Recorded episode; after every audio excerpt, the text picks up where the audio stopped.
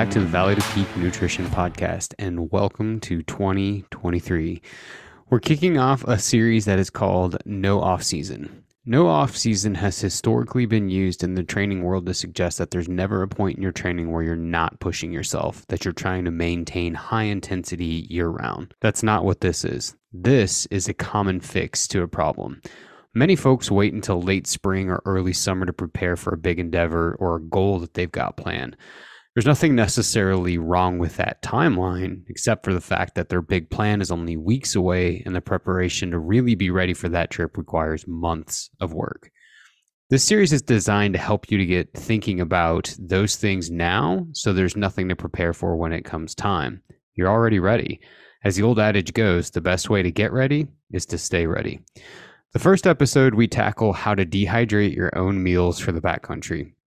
This is a topic that can seem quite overwhelming for a lot of folks, but Mark and I wanted to sit down and tackle what we have found to be the five biggest barriers that prevent people from getting started, why there really nothing is to fear, and some practical advice on how to get around those fears and to start diving into making your own meals. We reference a few key resources in the podcast, and those will be linked in the show notes so you can find them easily. As always, if you have any questions about something you hear on the show, shoot us an email at info at v two p nutrition dot com. I hope you enjoy the episode.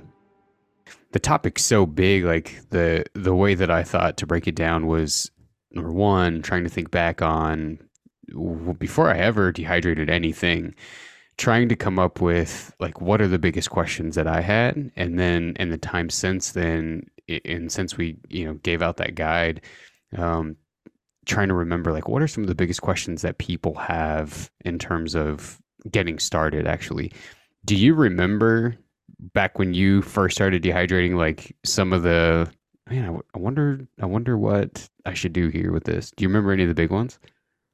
I feel like some of them for me, and then some of what I hear from people now is just like equipment wise, right? Like, what do you need? Um, And then just being like, until you've done it, you're so unfamiliar with the process that even like understanding what it is like. And I remember thinking, I'm either going to mess this up and ruin food, like burn it or overcook it, or, you know, do something on the far end of like, I way too, G- too dehydrated this thing, or I'm not going to successfully dehydrate it and then eat something that's like unsafe, if that makes sense. Um, so I think just equipment, process, like kind of what ties in with what I just said, like how do you tell when it's done type thing, you know, when it's dehydrated, um, and then some of what you can and can't dehydrate. Um, I think those big things come to mind. And if you see me looking over here, I pulled up your guide. That's why I'm, um, I, I think your guide's freaking so good though.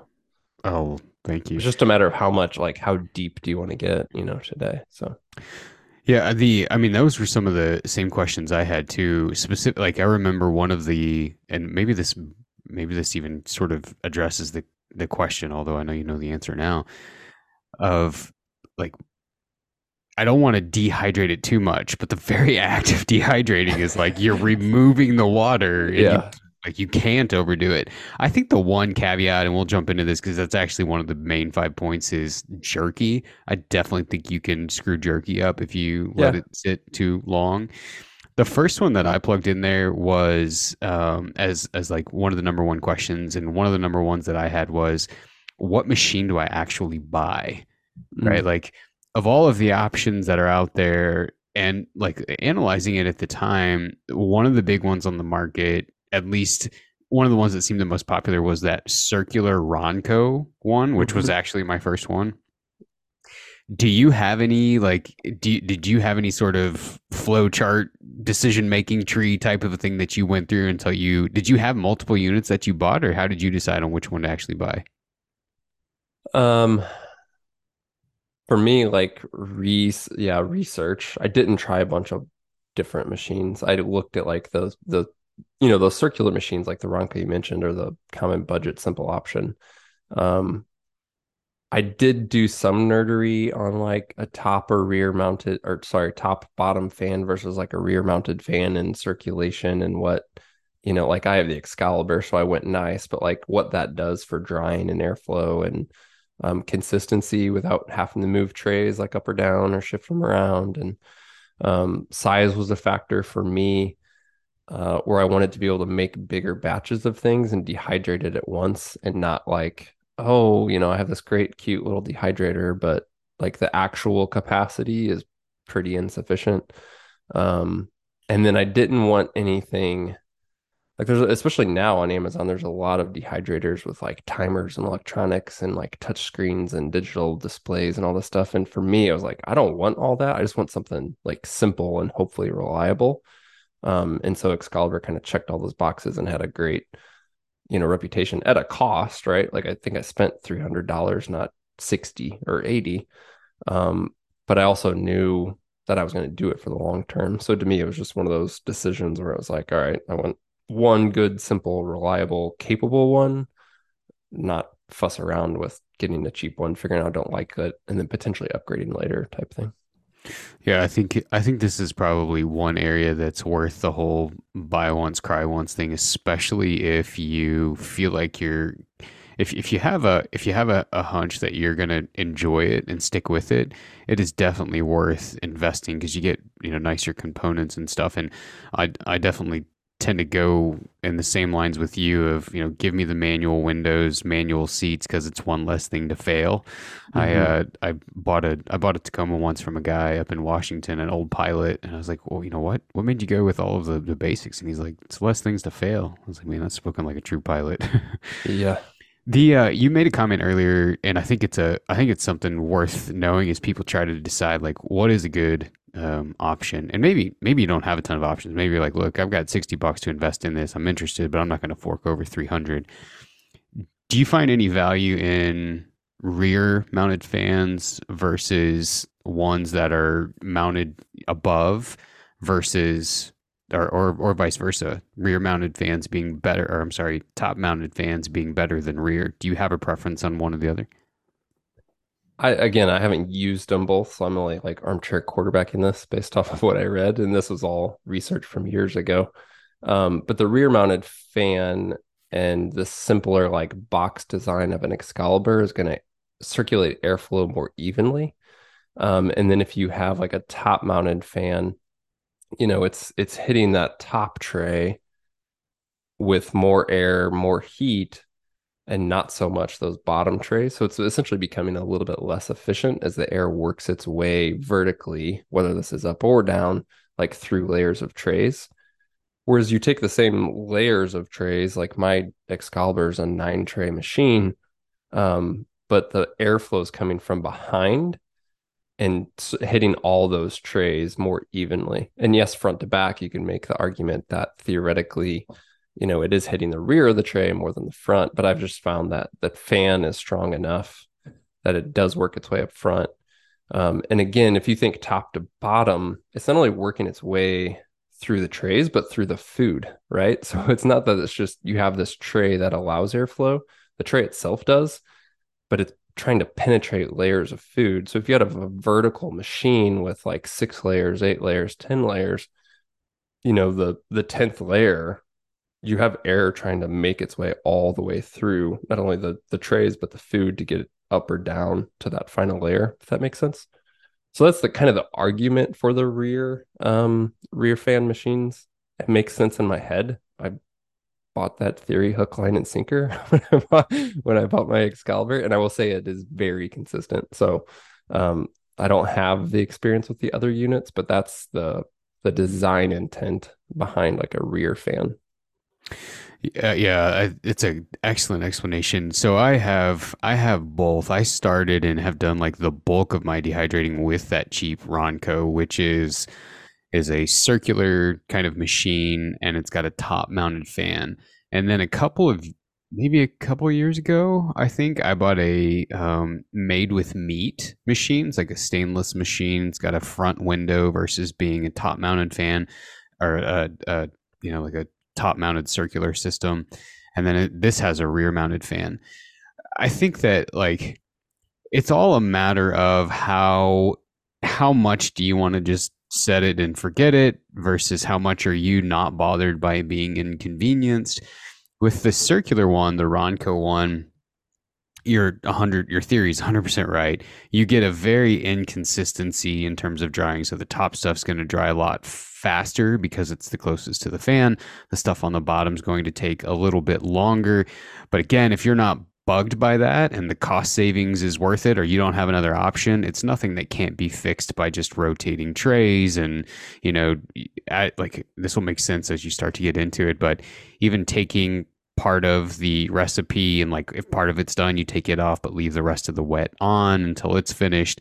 And so there's a lot of different options, and it's all going to be really based on kind of if you're if you're willing to be inconvenienced or not. I will say one thing that I do like a lot about the square unit is the door is on the front, so you can see what's happening a lot easier. With the um, with the with the circular system, you're having to not only take the top off, which isn't a big deal, but then you're having to like shuffle trays all around, and it can it can just be kind of clunky. So this, the the square system, both of them will work great. You're just going to have to finagle this, the circular one better. The square one's much more convenient in terms of just setting it and forgetting it. And if you did have to rotate a tray, which theoretically you shouldn't because the air is distributed evenly, but if you did, it's just a matter of opening a door like your oven, shuffling the tray, and then moving on. So yeah, in my opinion, what machines should you buy is going to be largely driven based on how much money you want to spend or have to spend. If all you have is eighty bucks, I'd say get the little circular Ronco or an equivalent brand. It will still work. If you've got the money and you really want to go, you know, like the Gucci version, Excalibur has a great reputation. You can get a giant one if you wanted one, right? That could do your meals for an entire season in one batch if you wanted to. And I would say that my Made with Meat one is probably somewhere right in the middle. I think I paid like, I think I paid one hundred thirty bucks for it on a sale, and it's ten trays if I remember right.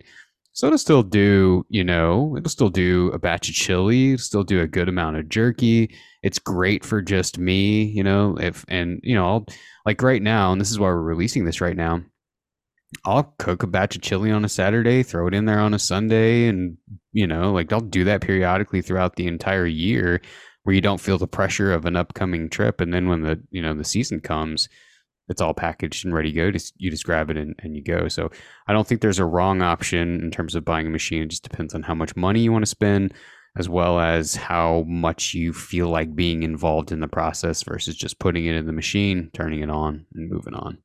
Yeah. I will say that I don't necessarily mind baby and setting stuff a little bit, but with dehydrating in particular, especially as you get into items that have a longer dry time, um, it's great to not have to rotate trays, because there's plenty of things that I'll dehydrate that may be like an eight or a twelve hour runtime. And it's so nice to be able to start that at eight p.m. and then just have an alarm set for eight a.m. the next morning, and it's done. If I had a machine that didn't dry evenly, doing things overnight or starting something before the workday and then when you get home that night become less possible or less effective, because that cheaper machine's not drying as even. So being able to just be like, oh yeah, eight, ten, twelve hours later, I'm just going to go pull this and it's going to be done. It's going to be even, is really nice. Um, I did I did misquote. I did I wanted to check my price. I went back to Amazon from twenty seventeen. Thank you, Amazon order history. And uh, my nine tray Excalibur was two hundred bucks at the time. I don't know what it is currently. I guess. I, and I'd imagine like you can get, they've been around a, a while. I'd imagine you can get some good deals on them throughout the course of the year if you if you watch. And yeah. and to your point, um, there have been several times where I've shut it off before we go to bed because I, you know, like I knew it would have been way too long just to sit in there by itself, and then turned it on whenever I woke up. So To, to your point, you're right. That is really nice whenever you can just leave it, let it go for twelve hours or whatever. You don't have to touch it versus, you know, with the round one, it seemed like whether it was a meal like chili or whether it was jerky or even fruit, I'm constantly having to jump in there and check, like, okay, like what parts are done, what parts aren't done, pulling the parts that are, leaving the parts that aren't. And it, was, it wasn't like I, would, I didn't make a big deal out of it. It wasn't like... didn't take hours out of my life, but definitely more of an inconvenience than it, we'll put it like this. It could be enough of an inconvenience that prevents you from doing it a second time. And if that's the it case, could be. yeah, if that's the case, then yeah, I'd, I think personally, I think if you have the, the the money set aside for it, get a rear mounted one with a get a rear mounted fan, square in shape, and I also like the stainless more than the plastic. Yeah, yeah, I love what you said about like doing this throughout the year and in batches, because literally last night my wife made chili mac, which was one of my favorite meals to dehydrate in and have for the fall, and uh, it's also one of those meals. Sometimes she makes it and we just burn through it, but it is a big batch. And so we have leftovers in the fridge right now that I've like, all right, if these aren't gone in the next two or three days, right? If myself or my wife or my son does not eat this in the next two to three days, it's going in the dehydrator. And to just be able to do that really simply is so nice. Like, yeah, I'm just going to throw it on, put it in, dehydrate it. I didn't make extra food. I'm just doing this through the year. Um, dehydrate it, package it, throw it in the freezer, and it's there for September, October next year. You're a better husband than I am. I usually just like make a batch of chili, let the, the delicious smell waft throughout the house, and then dehydrate the entire thing without giving do, anybody yeah. any. So I will do that in the summer if I haven't stocked, you know, enough away, right? So I'll, you know, times throughout the year, stock some meals away. But if, especially once I know what all my hunt plans are, it's like, all right, it's June. I know I have, you know, X many nights potentially in the field. How many meals do I have? What do I need to make? And I'll make batches at that time. I think, uh, yeah, one of the questions I've got written in here is what can I dehydrate? So I'm going to, I want to leak it now, but I'm going to come back to it. How long, so this, this is like common question number two. How long do you dry the food? And I have found like, what you had mentioned earlier, this is kind of one of those things that people are worried about. They're either worried about cooking it too short and getting sick, cooking it too long, and, and you said it perfect, quote unquote, ruining it. What are some average dry times that you found between things like meals or maybe snacks that you've made or jerky or anything else? Yeah, I, I'll say... there's some variety here, and I'm just going to like list some, some of my go-tos. Um, it's like one of the, I have a document pulled up with just information that I've saved, whether that's resources I found online, which there's a million great resources to go look at online to get starting points. But then I'll often make notes of what I did and what worked, or maybe how I want to tweak it. So, um, like fruit, like apples and bananas, which I slice. Um, do like a medium thickness slice. I'll do those at a lower temp, like one fifteen ish for about twelve hours. Um, and part of this is going to depend on what I mentioned about the slice, like how thick it is, how thick is it to begin with? And then somewhat preference, like with fruit, you can dry it longer and it gets like a little bit crispier, or you can dry it where it's still stable, but it's like a little more pliable and chewy uh, a little bit, if that makes sense. And then Uh, wasn't planning on going here, but while we're here, speaking of slicing, if you're doing anything, whether that's fruit or jerky or et cetera, consistency matters, right? So we talked about like things drying at, at different levels or at different rates. The thickness of, in this case, fruit or jerky, if your slices are all over the map in terms of thickness, obviously a thicker slice is going to take longer to dry. And so I got a um, like a mandolin slicer, which is perfect for fruit. It keeps everything consistent, but it's also crazy, crazy fast. And so I'll just set that up and go through bananas and apples, and everything's consistent. Uh, again, very quick. So that's like an example of something I would throw in um, overnight is fruit, and let it go for around twelve hours or so. Um You know, like I just mentioned chili mac. So that's an example of a meal that I've made and it's complete. Like it's ready to eat. Again, I could pull out leftovers of the fridge right now and throw it in the dehydrator.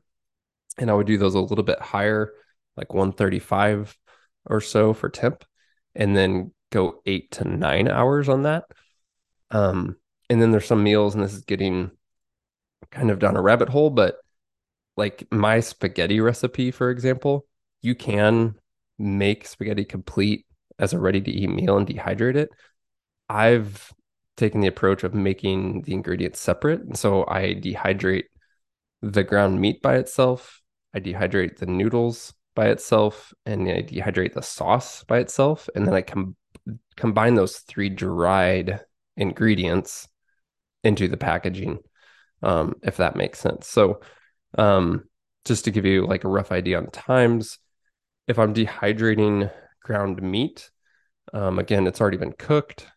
I'm taking it, dehydrating it. It's going to be about one forty-five for four hours.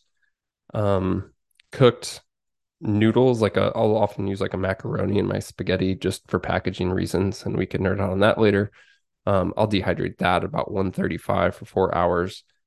And then the sauce, um, kind of depends on the temp, but it's going to go a little bit longer, closer to like six to eight, maybe ten hours if you did it at a lower temp. Um, so I know I threw a lot in there, but I would say anywhere from four hours to twelve hours, kind of depending on what you're doing. And that may sound like a, a giant what if variable, because twelve hours is three times as long as four hours. But again, there's great recommendations and guidelines out there.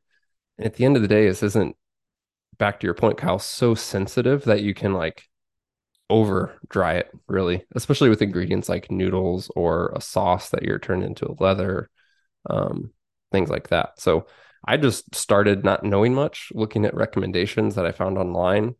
I would look at two or three different sources, kind of come up with the average of what people are saying and try it. Yeah, I think it's that's a great idea. And um, you can you can you can like do what you had mentioned in terms of dehydrating things separately, and you can also cook them. But I will say it like you can you can cook the recipe as a whole and then dehydrate it as a whole. Like you could make spaghetti and dehydrate it, or do the individual parts like you were talking about. I will say something I've tried that did not work is you you take stuff like quick cooking rice and even rice noodles, which are relatively quick cooking. I have tried to take the shortcut route. Like I've had dehydrated ground meat on hand, and then I've just thrown some rice in a bag, thrown that in, and thought it would be good. It is not. It is not good. It so it it you could you could prepare those things on a trip the same way you would at home, but you would use so much fuel doing it mm-hmm. that it would almost be senseless to do that. It's way better, and I know it doesn't make sense to cook minute rice and then take all the water out and then rehydrate it in the field, but it it just it it it cooks up so much easier, so much faster, way less fuel doing that. So take the time, even for something like that, that you would normally boil at home. You think, well, you know, I'll just boil it in the backcountry. It'd be the same. It's not the same at all. It's pretty crunchy and it's hard to get good consistency. It takes a ton of fuel because you got to keep cooking it.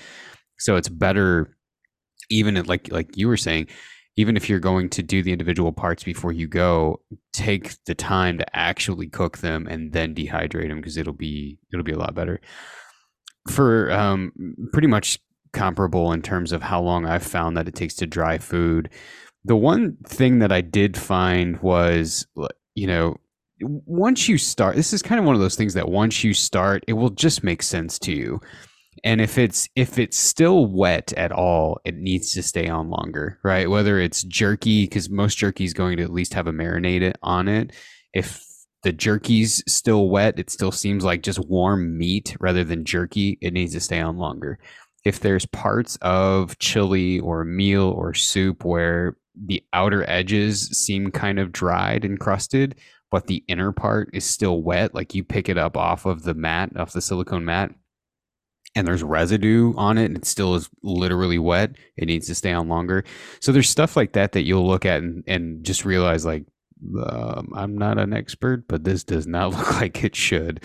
And yeah. just throw it back on, like check it again in an hour, and you'll start to build a rhythm for some of these times. And like, I know that it can seem intimidating, but it's, it's, it is truly, at least I have found, one of those deals. Like once you get in it, it's, it's almost obvious that, you know, it needs to stay on longer. Okay. This looks like it's probably done. Yeah. And on that point, like, um, this is somewhat relatable to how I was talking about slicing, but same for like a chili. If you have something with, say, ground meat in it, because that's something for me is incredibly common. If I, if I make a meal and notice any large chunks, I'm trying to break those up and spread them out. Um, so not only larger chunks of meat, but just in general, anytime I'm dehydrating something, if I have the real estate to do it, I'm trying to kind of spread it out as thin as possible. Um, it works out great for me, for, for my trays and the size that they are to do that, because with most of my meals, it's essential. And this is especially true for, like, say the chili mac, to reuse that example. All I do for portioning is take, like, if I were to make a giant batch of fresh chili mac and I wanted to dehydrate all of it for, you know, next fall, I would make the recipe as normal, just like we're going to eat it at home. And for what I do personally is I just, like, portion that out of, like, all right, I'm scooping until I s- see what looks like a good hearty portion that's going to sound good in the cooked, non-dried form, and just put that on one tray and then kind of repeat that um, and put that on another tray. And then when everything's dry, I just know each tray is a meal. And it's like, I, people get crazy with, like, weighing before and after and doing all this stuff. And that's fine if you want to geek out. But for me, it's just like, what's, what's a good, like, what would I eat tonight? And I'll usually add a little more because in the backcountry, I'm going to have a heartier appetite. And then just put that on a tray, and that's a meal. Yeah.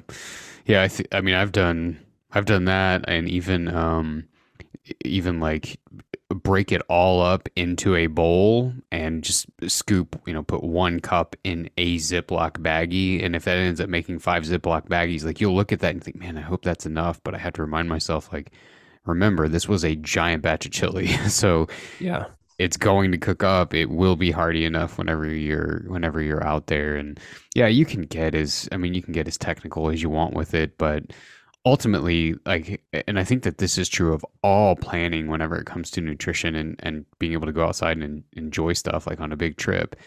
If the anxiety of planning starts to overwhelm you, like, missing the point, the whole point is to enjoy it and have fun, right? And yeah. so if you're if you're like if you're obsessing about that, and I think that so this leads into the third question. Uh, what can I dehydrate versus what can't I? I think, um, so even if you're not a cook, uh, even if you don't cook at all, I have, there's been times where I don't have the time to make something, put it on the dehydrator and package it. And I will just dehydrate a can of chili. I will literally open the can, dump it on the tray, and turn the dehydrator on.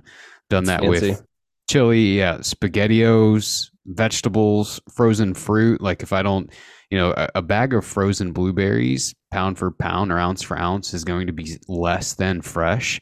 So I'll buy a pound, I'll buy a big bag of frozen blueberries, throw those in the dehydrator. And obviously the, the act of dehydrating is just taking the water out. So they come out the same as though they were fresh. So I'll take some of that convenience. You go straight out of the freezer. I haven't done this, so I'm asking questions. Yeah. Straight out yeah. of the freezer. Straight out of the freezer. I've done that for veggies too. Like, I've looked at some of my meal plans. I'm like, oh man, this is just, this is going to be a gut bomb. I've got to throw something in here for variety. And so I'll, I'll throw like a, uh, just a frozen bag of mixed veggies, f- still frozen, on the tray, and throw the dehydrator on.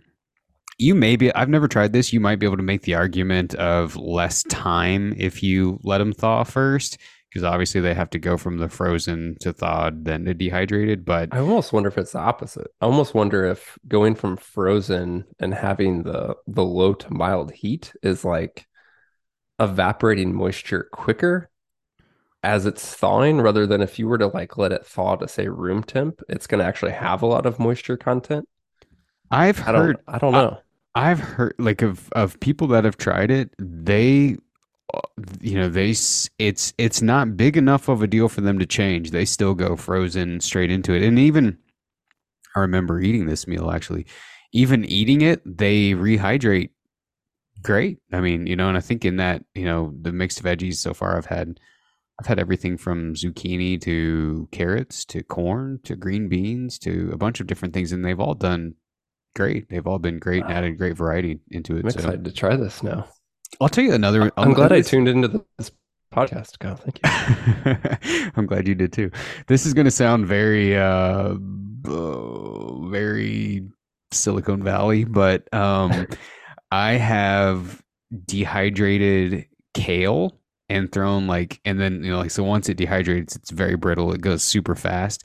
And even like crush that up and throw it in with couscous and Parmesan and some like you've, dehydrated meat. You've only done this like while purely backpacking, not hunting though, right? Those are two yeah. like... Is that, it's like the antithesis of hunting, right? I've got, I'm sitting there after a day of hunting, eating couscous with Parmesan cheese and crushed kale. That does sound very ironic, but sadly... It well, was maybe it's was... like very inspiring to be like, I really should have had some protein in this. I really need to get something in the freezer. That's right. It's like reverse psychology and motivation. It spurs on. Actually, sadly, that day we did shoot a grouse, so we did have meat. So the I think the appetite for meat went down after that. But all right, I like it. But anyway, it was good, and it you know added a little bit of color. And so I guess it depends on how how bougie you want to be with it, but. Has there been anything in particular you've tried to dehydrate that you felt like, yeah, that just didn't work? Um, the one that comes to mind, and I haven't, honestly, haven't like researched a better way to do this because I've seen people do it, but I've also, I think it is sensitive or tough, is I tried to, and I'm trying to think if I did this straight or not. Anyway, pulled pork. Um, I can't remember if it was like straight pulled pork meat, just, you know, with barbecue sauce, or if I had pulled pork mixed with something in a meal. Um, but anyway, it did not go great. Parts of it were fine. Parts of it were like just gross. Um, and so that one didn't go well. And what's funny about this is, sorry, Peak Refuel guys, but one of the only meals I don't like from them is their like sweet pork or something, something. So now like, I, maybe it's just in my head, but now the idea of dehydrated pork, like pulled pork, just because one, I ruined it, and two, I don't really like that peak meal. I yeah, I just haven't Can't done do it, it since. Yeah, there's I, probably a way to do it. I should look. I have, and you'll appreciate this because this is regionally based. I can't even get my hands on this stuff anymore. But I, my dad, a couple of years ago, brought out two. There's there's like there's three quintessential Midwest things from home that. I'm so excited to hear this. I know you, and you'll hear them all, and be like, oh my gosh. That you can't get here. So when he would come and visit, he'd bring them. One of them was Ski, the drink, right? Uh-huh. Which is like a like a different version of Mountain Dew, kind of. The um, best, like best barbecue place in Saint Louis. That's all they carry for their fountain sodas is Ski. Is Ski. Yeah. Oh man, there there is one place here you can get a Ski, and it is actually um. You may have been there. Have you ever been to that candy shop down in Bound Crossing? Has Steve ever taken you yeah. down there? Yeah, you can you can get it there. Grippo's, the chips, barbecue chips. Have you had See, those? We don't have those. I'm aware of them, but we don't have them where I'm at. Oh, you being like a spice guy would love those. I gotta get on them. Oh man, they're good. Third thing, and most relevant to this conversation, is Big B barbecue in a jar. Also not in my area. It's gotta Big be. B?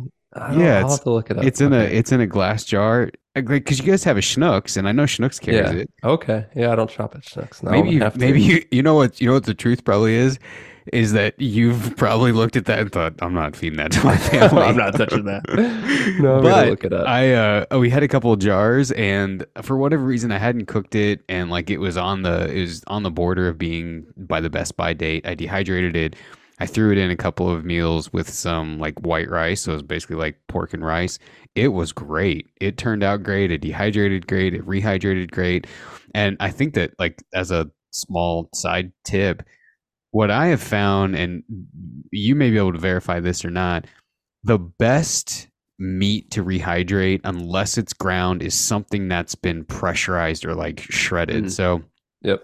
Like canned chicken, for example, is way better than your own chicken breast. Mm-hmm. And I don't know if is has there ever been has there been anything else you've found as far as like meat that's already you, you can just throw on the dehydrator other than ground? Yeah, I mostly do ground meat, um, partially from hunting. Right, is like I just have a lot of it and.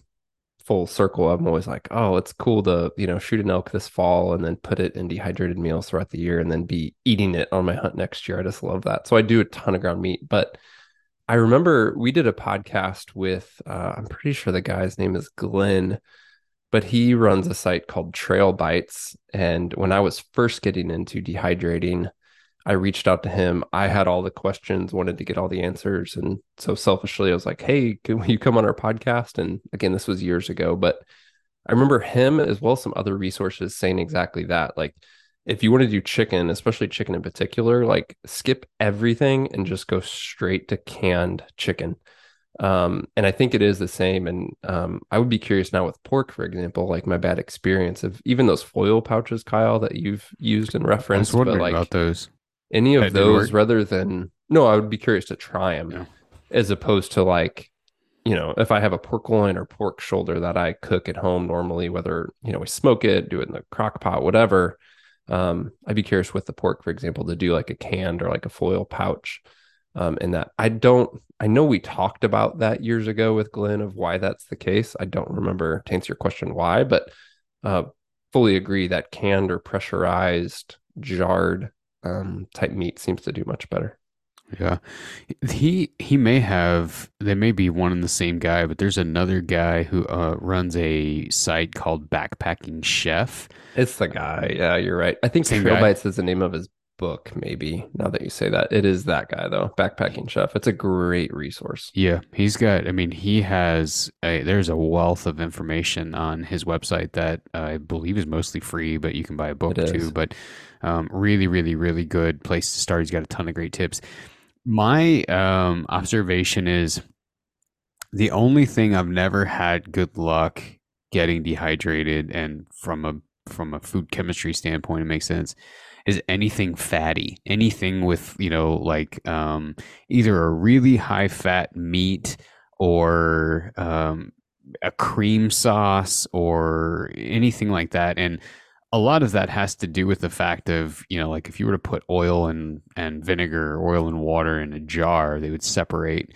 So there's, with oil, there is no more water to be removed. So you mm-hmm. end up with kind of this slimy, not necessarily slimy, but kind of rubbery, oily end product that you, I suppose it would rehydrate, but it, you know, the, the quote unquote risk is the fat would go rancid. And so it might have an yep. off taste. It's not going to hurt you, but um, you know, it might have a little bit of an off taste and a little bit of a texture issue, or it's just kind of rubbery versus you don't find that in really lean um, meats, et cetera.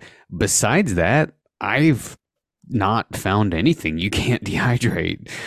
So it's yeah. uh it's it's extremely versatile. And frankly, like, yes, there's a giant cost savings when you dehydrate your own meals versus spending ten. Uh, I saw some like ten would some, be cheap, I think now. Yeah, I was going to say you're you're one hundred percent right, because I saw some small like cottage companies selling stuff for fourteen, fifteen, sixteen dollars a, a meal.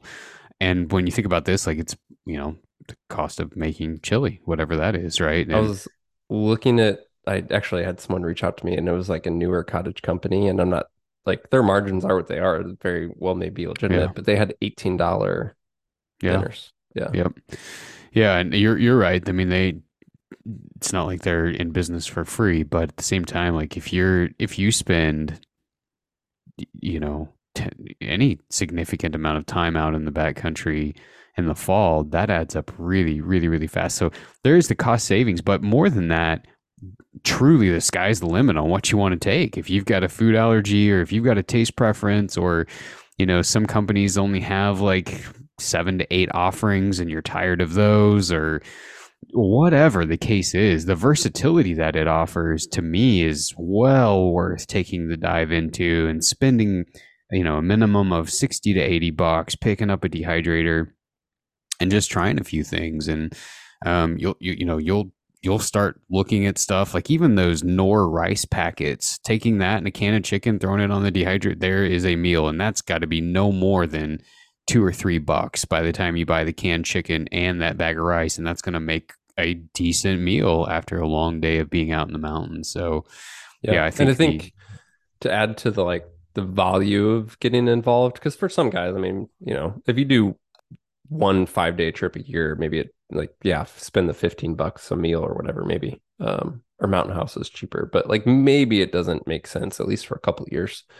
Obviously the more time you spend out, the more value's there, but to add to that, use the, use the dehydrator. You know, I'm not using it constantly. There's times where I don't touch it for a while, but I will, you know, especially as we get close to like spring and summer, we'll dehydrate a ton of fruit, use it for snacks, give it to the kids. They love it. They'll take it to school. We'll take it, you know, on weekends. And, you know, yes, for me, the the biggest value I see in it, and the reason I started, was to make meals for backpack hunts. But um, now just being able to do other things, like make a giant batch of dehydrated bananas with cinnamon, or um, apples, whatever. Like, I just, I love it. Yeah, ditto. My wife um, somehow stumbled upon a, a a like a couple of summers ago, I guess it was, a bunch of like fruit trees with plums and apples, all sorts of stuff. So she started making fruit leather for her and her friends. She's had fun with it, and um, even even thinking of snacks like sweet potato leather is delicious, and you can grind that up and make mashed sweet potatoes in the back. So there's so much versatility there. What about storage wise?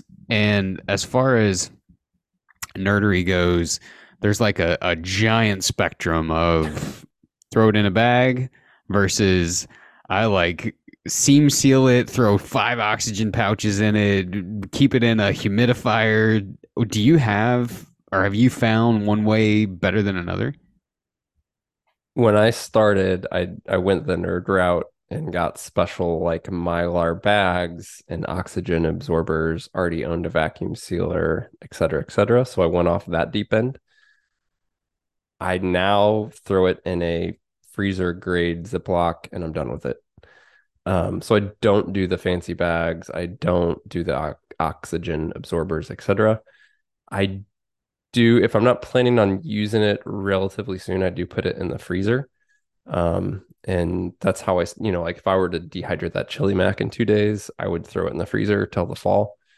Um, that said, I've, I didn't do that for a long time, and I've eaten some meals that I personally dehydrated that were never in the freezer. They were just in my gear room slash office, um, for two years and was, they were perfectly fine. So I'm not saying that you should do that, but I've personally done it. I didn't die. Um, or get sick on the mountain. So yeah, to answer the question, I, I did all the geeky fancy stuff, uh, didn't see as much value in it. Just do a good heavy duty standard freezer grade Ziploc. Um, and then I just pour it, pour the water straight into that as well, um, and eat out of that. And I'll do one of two things, you know, pour the boiling water into the Ziploc. And then I do have like a little koozie to keep it in, um, just to keep it warm as it's rehydrating. Or, um, you know, you can just put it in your jacket or whatever to keep it warm.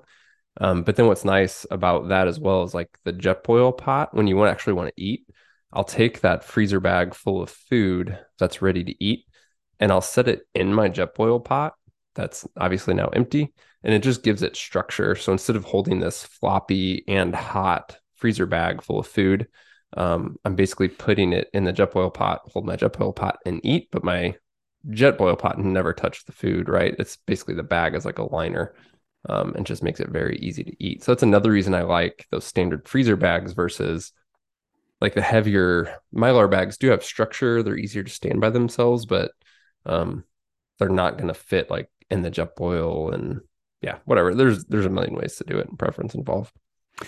Yeah. I, um, I, just throw it in a standard Ziploc bag. I mean, it's uh, just like your everyday common sandwich size Ziploc bag. And I'll do the same thing. If I'm not, you know, if I'm, even if, if I were to make something today and don't plan to use it until maybe September of next year, I'll still throw it in the freezer.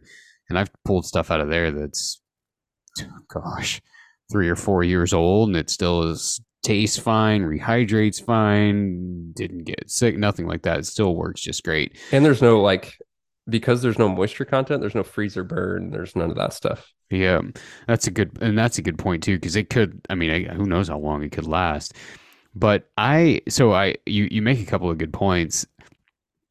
I rehydrate mine in the Jet Boil mug, which is why I just use like a standard bag. If I was going to do like you do, which is probably smarter and less of a mess, and just use a like a, I, I probably would use a a a thicker freezer type of a bag if I was going to use it as a liner.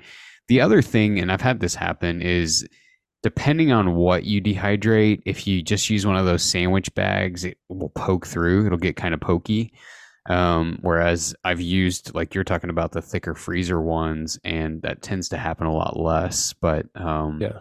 And that, like, this is a nerd point, but I mentioned in my spaghetti, I'll often use macaroni. That's the reason why, is so like spaghetti noodles or even like a spiral noodle is going to have like sharper edges to it. Whereas a macaroni is obviously more rounded. Um, and that's to help prevent like any punctures. Um, again, like a minute point, but in my head, it's like a noodle is a noodle. Um, I might as well use something that's a bit more packable and not going to poke through. That said, I have not had any issues with the freezer bags and, you know, anything puncturing or failing or what have you. Yeah. And to, and to prove your theory, that was on spaghetti. So you're, you're, you're right. You're spot on there. All right. So any last minute tips, anything that you want to pass along? No, I would just say don't, you know, don't be intimidated. There's great resources. Uh, I will plug it for you, Kyle. Your Dehydrator Guide, I wish I would have had when I started in twenty seventeen, because it answered all the questions and laid it out so well. Um, is well worth picking that up. And then we mentioned um, Backpacking Chef. Um, that's the website. And then it is like, his book is called Trail Bites, but I think he also calls his blog that. But anyway, he's had a great site going for years and years and years, ton of ideas, resources. Um, so I think between those two resources, your guide and that website, like you have everything you need really to get started.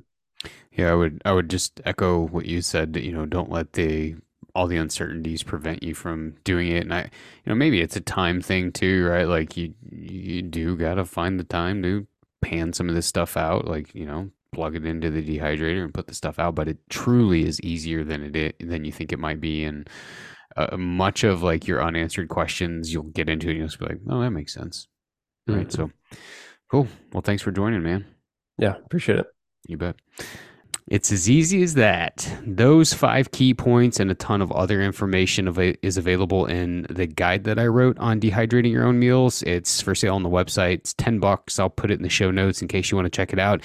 If you don't have ten bucks, well, if you don't have ten bucks, you can just email me. I'll send it to you for free.